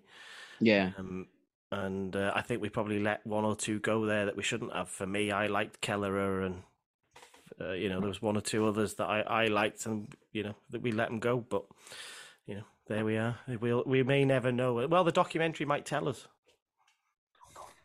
Yeah, it was the same for Pearson. I would have probably kept him as well. Well, they did. To be fair, I think they tried, didn't they? But he got a better offer. They offered him. They offered him one year, and the Grimsby offered him two. I think it was. So he went back Ah, to Grimsby on the two year. Um, and to be fair, is that you know at- at his age and everything? Would you would you have given him a two year? If you, it, it's so it's a tough tough one. I know you're probably thinking, well, maybe, but remember, we weren't in the position to throw around contracts willy nilly before, were we? True. I think we could have got two years out of Shaun Pearson. yeah, I and me. Okay. Even LinkedIn to play a player cultural with it, couldn't you? Yeah, if he wanted to do, it, I don't know. But then, yeah. uh, did he want to go back home as well? Was there something in that? I, I think you know his wife didn't his wife work at the Fat Boar, and he was helping Yeah, yeah. deliver, Yeah, helping deliver during COVID, wasn't he for him? And so it did sound like he was settled. But you, this is the you don't realize. I don't think how uh, you listen to a lot of the interviews with players. You don't realize quite how much it means to them to be. And Paul Mullin's an example here to be at home at you know with near their family because it sounds like one of the big pulls for Mullin was that he could be in Liverpool with his kids and stuff and not have to stay away too much. Mm. Yeah, I think I saw he put a tweet out last year when he got a bit of abuse from a, a rival fan for moving for money, and he said, "I'd play for ten pound a week as long as I could see my son after training at the end of the day," which is fair enough. Score predictions. Let's do it quick. We've got two minutes left. Let's do a score prediction for Maidstone. I've got to check that it's Maidstone and not Maidenhead. I still have to do it. We are playing Maidenhead in a couple of weeks, so Yeah. could keep him for that as well. Um, surely we're going to win. Surely. Um, I've got every prediction wrong so far, but hopefully I'm right this time. I think I think we'll play well. I think we're going to win 3-0. Paul going Mullin, Ollie Palmer, Elliot Lee. Richie. 2 0. Uh, Paul Mullin and Mendy and Howard to save a penalty. oh my life. Okay, I'm going to go two. I think we're under a bit of pressure, so I'm going to go two one, and that they're going to go ahead. And it's not going to be a comfortable, you know, that uncomfortable atmosphere you get for a while until you get a goal. Um, I think Mullin will score. I think Aaron Hayden will get one.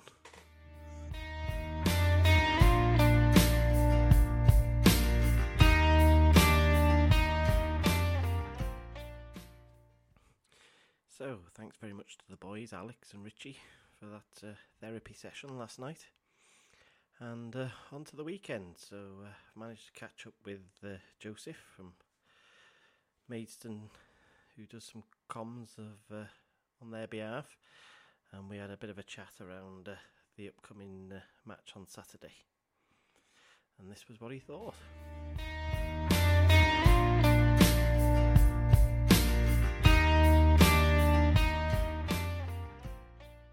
Obviously, we're we're gonna have our first visit for a while. I think on Saturday, aren't we? Aren't we? Mm, yes, yes. Yes, because obviously you were promoted back last season. Um, so tell us about how the first. What we have you played three games? What's your first three games? How's it gone? So our first game was away on the road to Altrincham uh, a couple of weeks ago. Their first professional game as a football club, I believe, in their history. So they were really up for that game. Um, we had quite a few injuries at the time as well.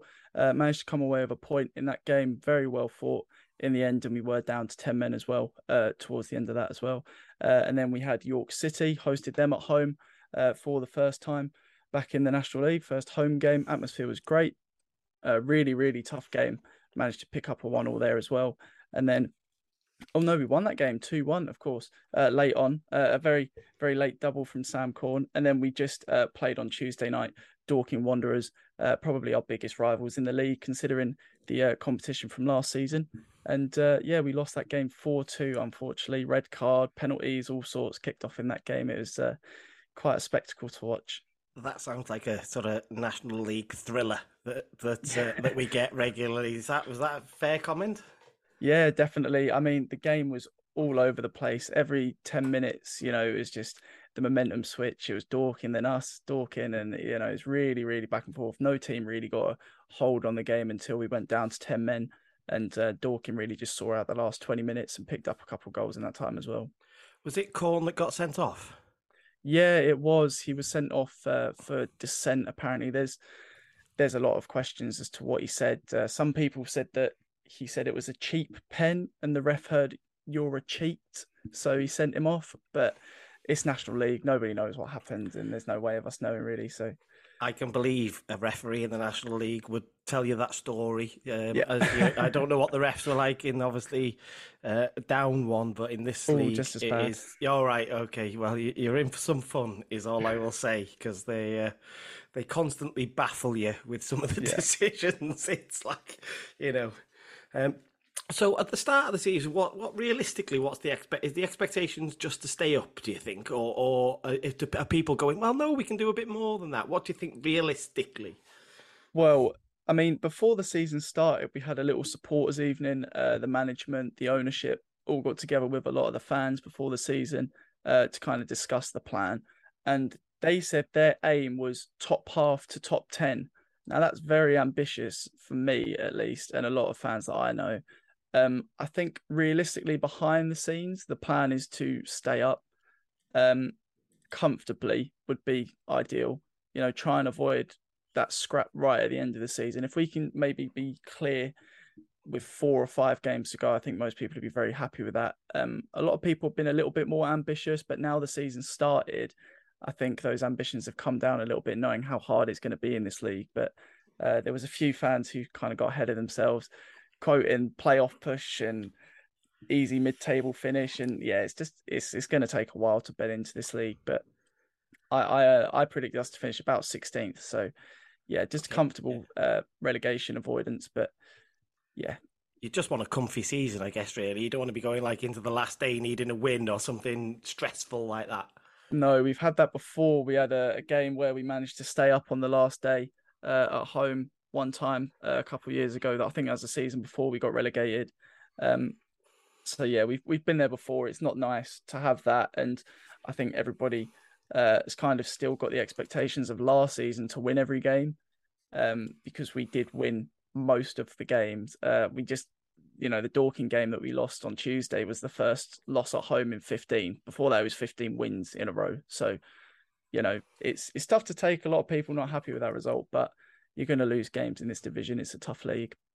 Yeah, I think that's probably the the adjustment that promoted teams have to make is that, especially if you've been really really good, um, that you you you are going to lose games. Probably you know mm. more uh, that might become more prevalent than you know when you're winning every game and you have to adjust to that and that's really hard from especially from a spectator's point of view because i suspect the management would be saying to people you know managing the expectations but you think you're just going to keep doing it and the reality is it's, it's a bit, bit more difficult than that Let's look at stockport you know stockport had an excellent yeah. record last season uh, i think they've won one game uh, and th- uh, maybe three losses or maybe one draw and two losses so they're having to come you know to mm-hmm. adjust to to be you know they were they were top from about November December comfortably. And yeah and I did see before the season some people were like oh they might just go up again in League yeah, Two. absolutely. So you know reality check is uh, sometimes quite a harsh thing to take and it does take time for fans to adjust. You know we've got quite a reactionary fan base considering there's so many of us. Um you know last night or sorry Tuesday night Dorking uh, of course it's Dorking you know did the double over us last season really close competitor throughout the season for the league title. And uh, yeah, it did not go down well. The reception after that game was quite poor. Um, but you know, we it's just one of those things. You know, the first loss in a while is obviously not going to be taken very well. So hopefully, we kind of get a bit more uh, of an understanding, a bit more of reality as we go further into the season. I can sort of share those sentiments because uh, although I think I'm quite realistic, the Wrexham fan base were a small percentage of them thought, you know, when I was reading on social media that we should be winning most games three, four, five nil due to the quality of the squad that we've got. Mm-hmm. And obviously, you know, a lot of people are, you know, that's not it just doesn't happen in the in the National League. You no. know, nobody runs away with it. Uh, and as you've seen, I don't obviously I don't expect you to keep up to date with our results, but obviously we've had a, a slow start. Really, you know, four yeah. points from nine. Yeah. It's, it's, a bit, it's a bit underwhelming. So um, so I, uh, you know, I've seen that sort of excitement from a fan base and understand that you know it's a long slog. This league, you know, it, it doesn't happen exactly like you think. Um, so from a, a, a, from your point of view, um, do, like is Wrexham? It's interesting to find out what other teams think outside of our bubble. So, mm-hmm. what did what do you think? You you know your fans and yourself. Do you think Wrexham the I don't want to say this in a boasting way. Are we the are we the uh, uh you know are we the cup the final this season? Are we the big dog? Do you think, or is it somebody like a Chesterfield or a Notts County? Uh, what what do you what what do you think the fans are thinking?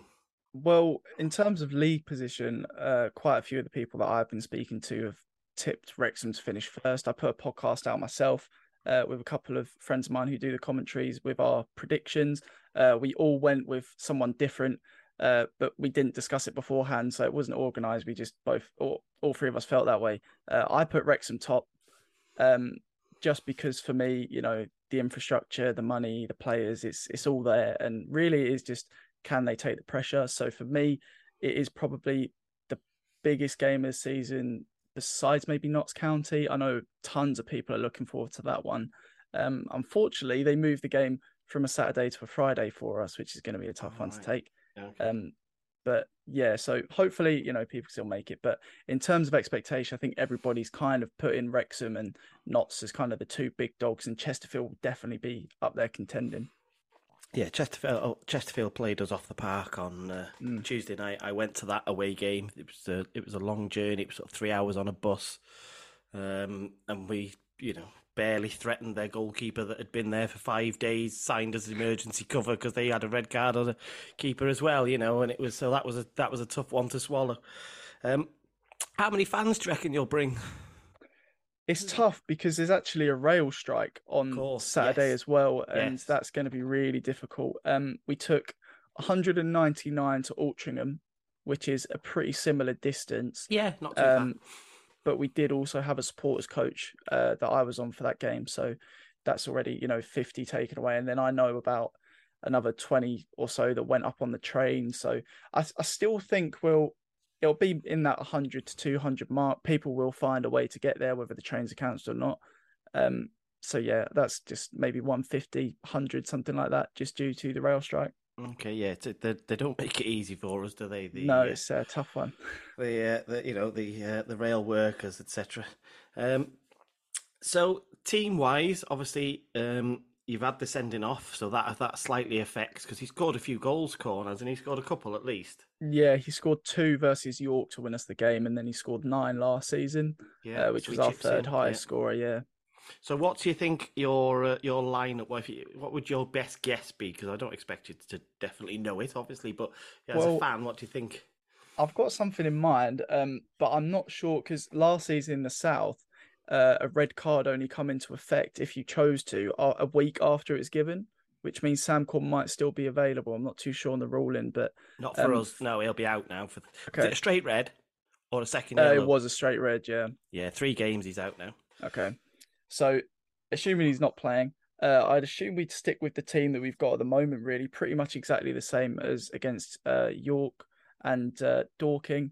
Um, probably Yusuf Mersin in goal. Uh, we've seemed to favour him this season over uh, our number one from last year, despite Mersin being the backup. Um, and then probably Gavin Hoyte at left back. Uh, he's having to play there because we've got injuries to Binon Williams and other players. Just a quick And then- question. That Mhm. only because I know the name. That's not the relative of ex Arsenal Justin Hoyte, is it? I think it is. Yeah, he was Plays like a in the MLS younger, now or younger something. brother or something like that. Yeah, he's uh, 32, I think. Yeah, Um, be he used to play for Arsenal himself. Yeah, Yeah. Brighton, Wolves as well. Um, yeah, so he's he's a fantastic player. He's our club captain now. Uh, Elokobi left after last season, um, and then we'll probably see a back two of Joe Alol or Joe Fru Alol as he's now known, um, and Jack Cooley, who we got in from Bromley, and then probably George Fowler right back again, just because of injury. Played centre back all season for us last year, but uh, we've got a few injuries. Midfield, Regan Booty.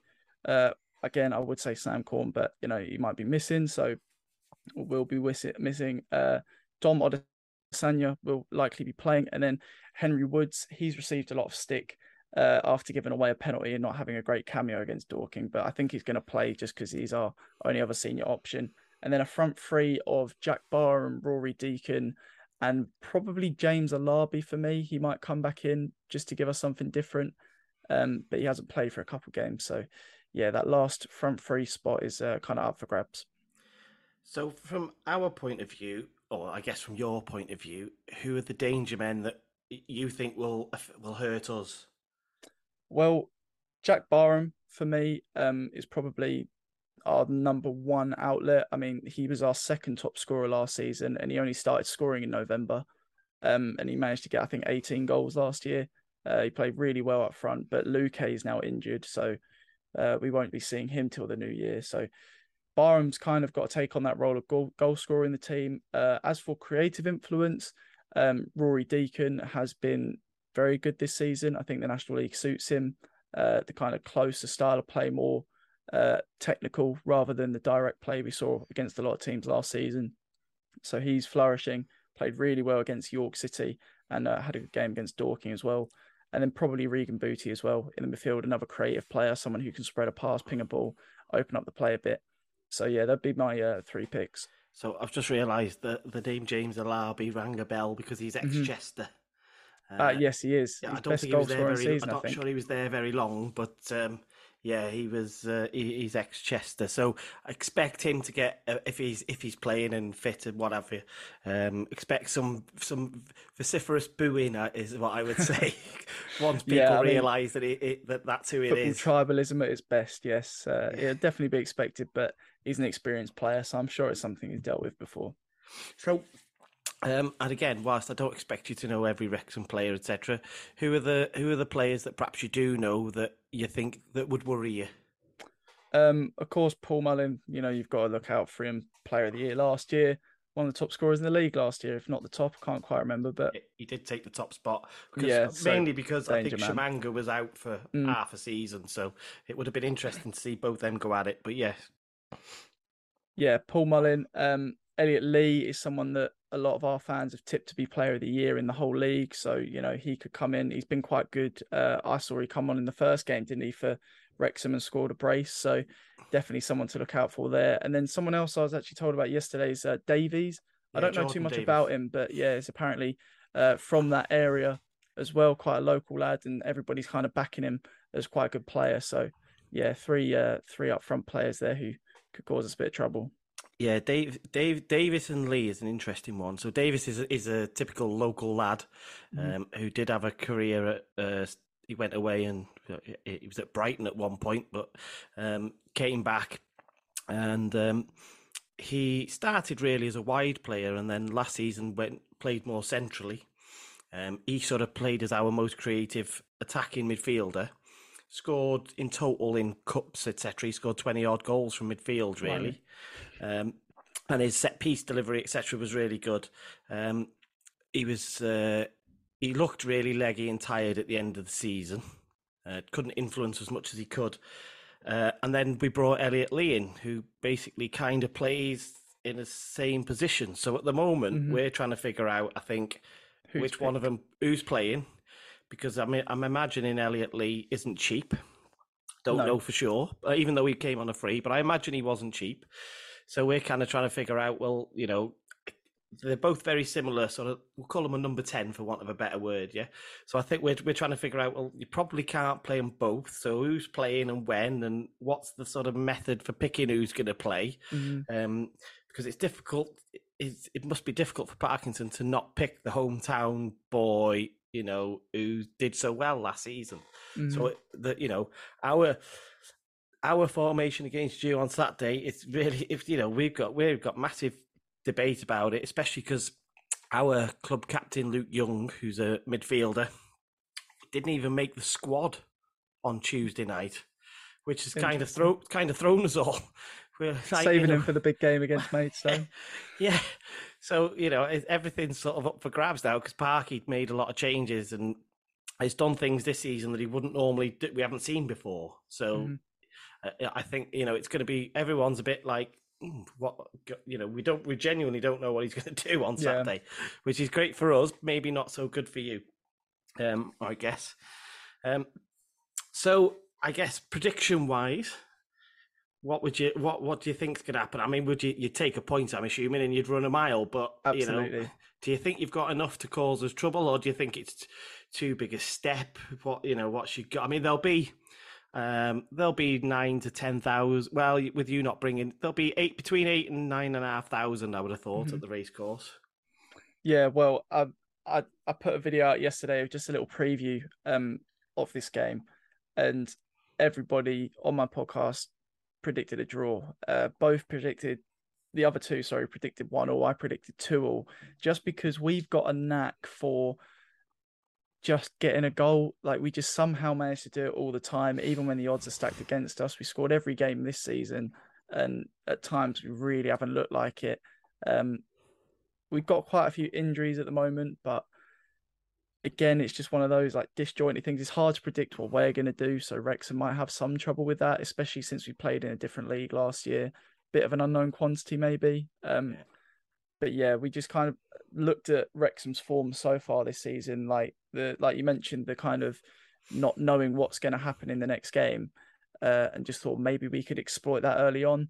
So, you know, we'd all take a draw and absolutely run away. But I, I said I'd be happy with a one or two nil loss as long as we played Okay. all right, just looking at it. It's quite interesting because um, uh, this podcast that I'm putting together, again, we did something similar with a bit of, of a preview with two of the other guys who do this with me, and and my prediction was uh, that we'd win two one, but that you would take the lead. So Mhm. we've got a Sounds problem. about right. We've yeah, we, so the reason I say that is that we've got a couple of couple of factors. There's a couple of things brewing in the area, which are in your favour. So the first thing, I guess, is that Mr. McElhenney will be in attendance. So Rob McElhenney will be there. Um, he's Hopefully, over at the to moment. say hello. Yeah, so he was at Chesterfield the other night. Okay. Um, and now Mr. McElhenney's never seen us win. So Ah. he's, he's seen five games so far. We've won one. No, we've drawn one, lost four. I think it is. Um, it's some bizarre record like that. So, so, uh, so it's like it's like a bad omen. So that, that doesn't fill you with any confidence. The other thing we've got, we uh, we got a new goalkeeper called Mark Howard from uh, uh, Carlisle. hmm Uh, Did he play against. Chesterfield? Yes. Yes, I saw that. Did you see that? Have you seen the highlights? Yeah, I've seen both the Right. goals. Yeah. Yeah. So the second goal is, you know, undoubtedly is his fault. You can argue about whether Tozer should pass it to him. hmm He does, and it's there for him to clear, so he should have cleared it. Yeah. He's got iffy feet, is how I would describe him. Um, but also in the very first game that he played, he did uh, another clanger, which gave Eastleigh the goal. So Right. we're at the moment, we're all sort of uh, in a bag of nerves when the ball comes into the box because we've got we've not seen him have a good clean game yet. You know, we've not seen what he can do, and he, he was Player of the Year for Carlisle, but he's thirty five, he's experienced. But you can be Player of the Year as a goalkeeper in a poor team because you're Mhm. getting peppered every week, and you you know. You're You just have to to make, make a few saves, saves. Yeah. So uh, you you know you can never sh- you know you can never be sure. So that was the reason that I say I don't you know I- realistically I don't think this will be a four one or a five one because we've got no form. Um, you've got nothing to lose, no Yep. pressure. Mhm. Um, in reality, I, I don't think you have anyway. I know your No, fans, I- of I your fans might have some expectation, but in Yeah. reality, you, you know, let's be let's Agreed. you know be honest. There's there's Yeah, no expectation. Um, and the last time we had a game similar to that, and again, I don't expect you to have known this, but last year Dover came up, and Dover were bottom for a long time due to some Mhm. point deductions, etc. And they came to the rate. five. We had the six five, so you had yeah, yeah, you did see it. And again, they could just play. They were playing, you know, free flowing football because there was no pressure on him. It was Yeah. just like, well, let's just go and have a go. And that obviously, you know, oh, I know we got the win, but yeah, that was yeah, that was not a comfortable afternoon for us. So if you turn up and do anything like that, you know, anything could happen in a game. It was like basketball; anything could happen in a game like that, can't it? So, um, so I would, you know, a, a lot of fans might say, "Oh yeah, three one, three 0 or something," but I don't think anybody's expecting, you know, realistically, I don't think anybody's expecting um, you to take a thumping. So Mhm. I think, you know, hopefully it'll be a good game. You're you're coming. I will be there. I'm actually commentating that game, so I'll be up in the uh, Oh, you'll media area. Up, you'll be up there, so you you might see uh, Mr. Mark Griffiths, who does the Wrexham commentary for the uh, for Wrexham Player and for the YouTube channels. Um, so he's a lovely fella. So if you do see him, uh, tell him who you are, and um, he'll be he'll be very nice to you. Those guys are really good there. So Good. uh, Yeah, you'll- there's a lot of uh, nice people in this league already. You know, sometimes last season it was a bit disorganized, but so far I think it's been uh, spot on in the National League. So no complaints so far. It's teams like I think I've got a feeling it was Kings Lynn. It was Stephen Cleve at Kings Lynn who does random things like you turn up and then he says, "Oh well, actually you can't commentate today," and just just really ra- you know you just really random stuff like that. Um, so uh, yeah, I think I, I think you'll be all right. You'll have a good viewpoint from there for, from where you'll be sat. Um, and you, you'll be sat virtually directly opposite where uh, Mr. McElhenney's uh, box is. Oh, I'll get Um, my binoculars out. Yeah, so basically, virtually straight in front of you at the very top, you can kind of see with a little bit of a balcony. you, you'll be able to see. You'll be able to see him there. So uh, he'll be there. Probably got a flag on. Uh, and traditionally, when him and Ryan Reynolds are there, they're kind of you know they're they're pacing around, sort of you know Mhm. they can't sit still because you know. Uh, especially McElhenney because he's a sports fan, and he you see, Yeah. so he, he understands what's going on. Um, so I'm going to one. I, I don't think it'll be comfortable. Who knows? And I- I- just let's just hope we don't get a referee that spoils the game because that'll be a that'll be a disaster. Oh well, yeah, we just kind of had that against Dorking. I actually just tweeted a couple of the clips from our highlights about a player who's about a yard in front of someone and just decides to fall over, and the ref just gives a free kick for it, and there's no contact. The penalty as well was a little bit dubious. So, yeah, it's uh, it's against us. So hopefully we can get some sort of returned favour there. But I'm not keeping my hopes up because uh, a lot of people told me about the National League and. Uh, yeah, it's not sounding too prosperous, really. Well, this ref, I've just read actually. Before, I read before, uh, just a little while ago. Actually, sent. Uh, uh, I can't remember who we were playing. Oh, it escapes me now. But he sent Paul Mullin off after about four minutes in the, the last time he refed him for a high for a high foot that Paul Mullin tried to say he'd slipped. He hadn't slipped. It was a, you know, it was a, it was definitely a red card. Um, so he's got, uh, he's, he's, in fact, and he sent another one of our players off last season. So he's got a bit of history with Wrexham. So, um, you know, if you can get him on your side, these are the things you see that can give yeah. you that little advantage, can't they? Yeah, uh, so nice to see that. Before you go, just just for anybody who does listen, because some people do go around listening to other teams' podcasts and mm-hmm. uh, uh, Twitter Spaces and all that type of stuff now. So go on, give yourselves a plug on, uh, just in case anybody thinks, well, I go on, I'll give that a bash. Well, thank you very much. I don't only do Maidstone things, do a few National League things as well. Got a National League podcast that comes out every now and then, and a few Premier League things as well that I look at just on my own. But um, my Twitter is at JP on comms, uh, and then my YouTube is exactly the same as that as well. Uh, and then Stones Live is what I commentate with, and we're sort of the kind of official uh, commentary channel for the club. So, you know, that's my little plug there, JP on comms. Uh, hopefully, a few people come over, but if not, no worries. Go and give it a listen. Yeah, you've got a little media empire going there by the sounds of it. yeah, a lot of uh, fingers in many different pies. Just trying to get about at the moment. Well, listen, I hope you get up all right uh, from a journey point of view, because obviously it sounds like it, you know, could be a bit of a sticky one. Uh, we, yeah, seven a.m. leave. We had problems coming back from Chesterfield because there was some roads around Manchester, Manchester Airport that were stuck. Now, fortunately, the, our club buses didn't go that way, but lots of fans you know, they were 90 minutes mm. later than they should because they were diverted. So yeah, uh, I won't wish that on you.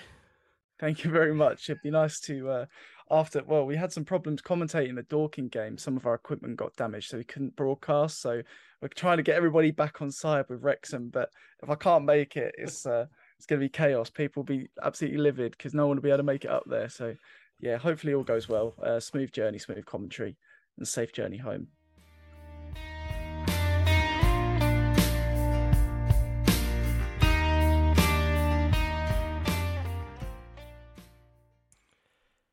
Thanks very much to Joseph for that uh, preview chat, and uh, that's us all done. As ever, I'll leave you with the uh, 1987 till present version of uh, Someday, uh, Wrexham song, and uh, yep, to the racecourse we go on Saturday, hopefully for a win. We'll be back next week.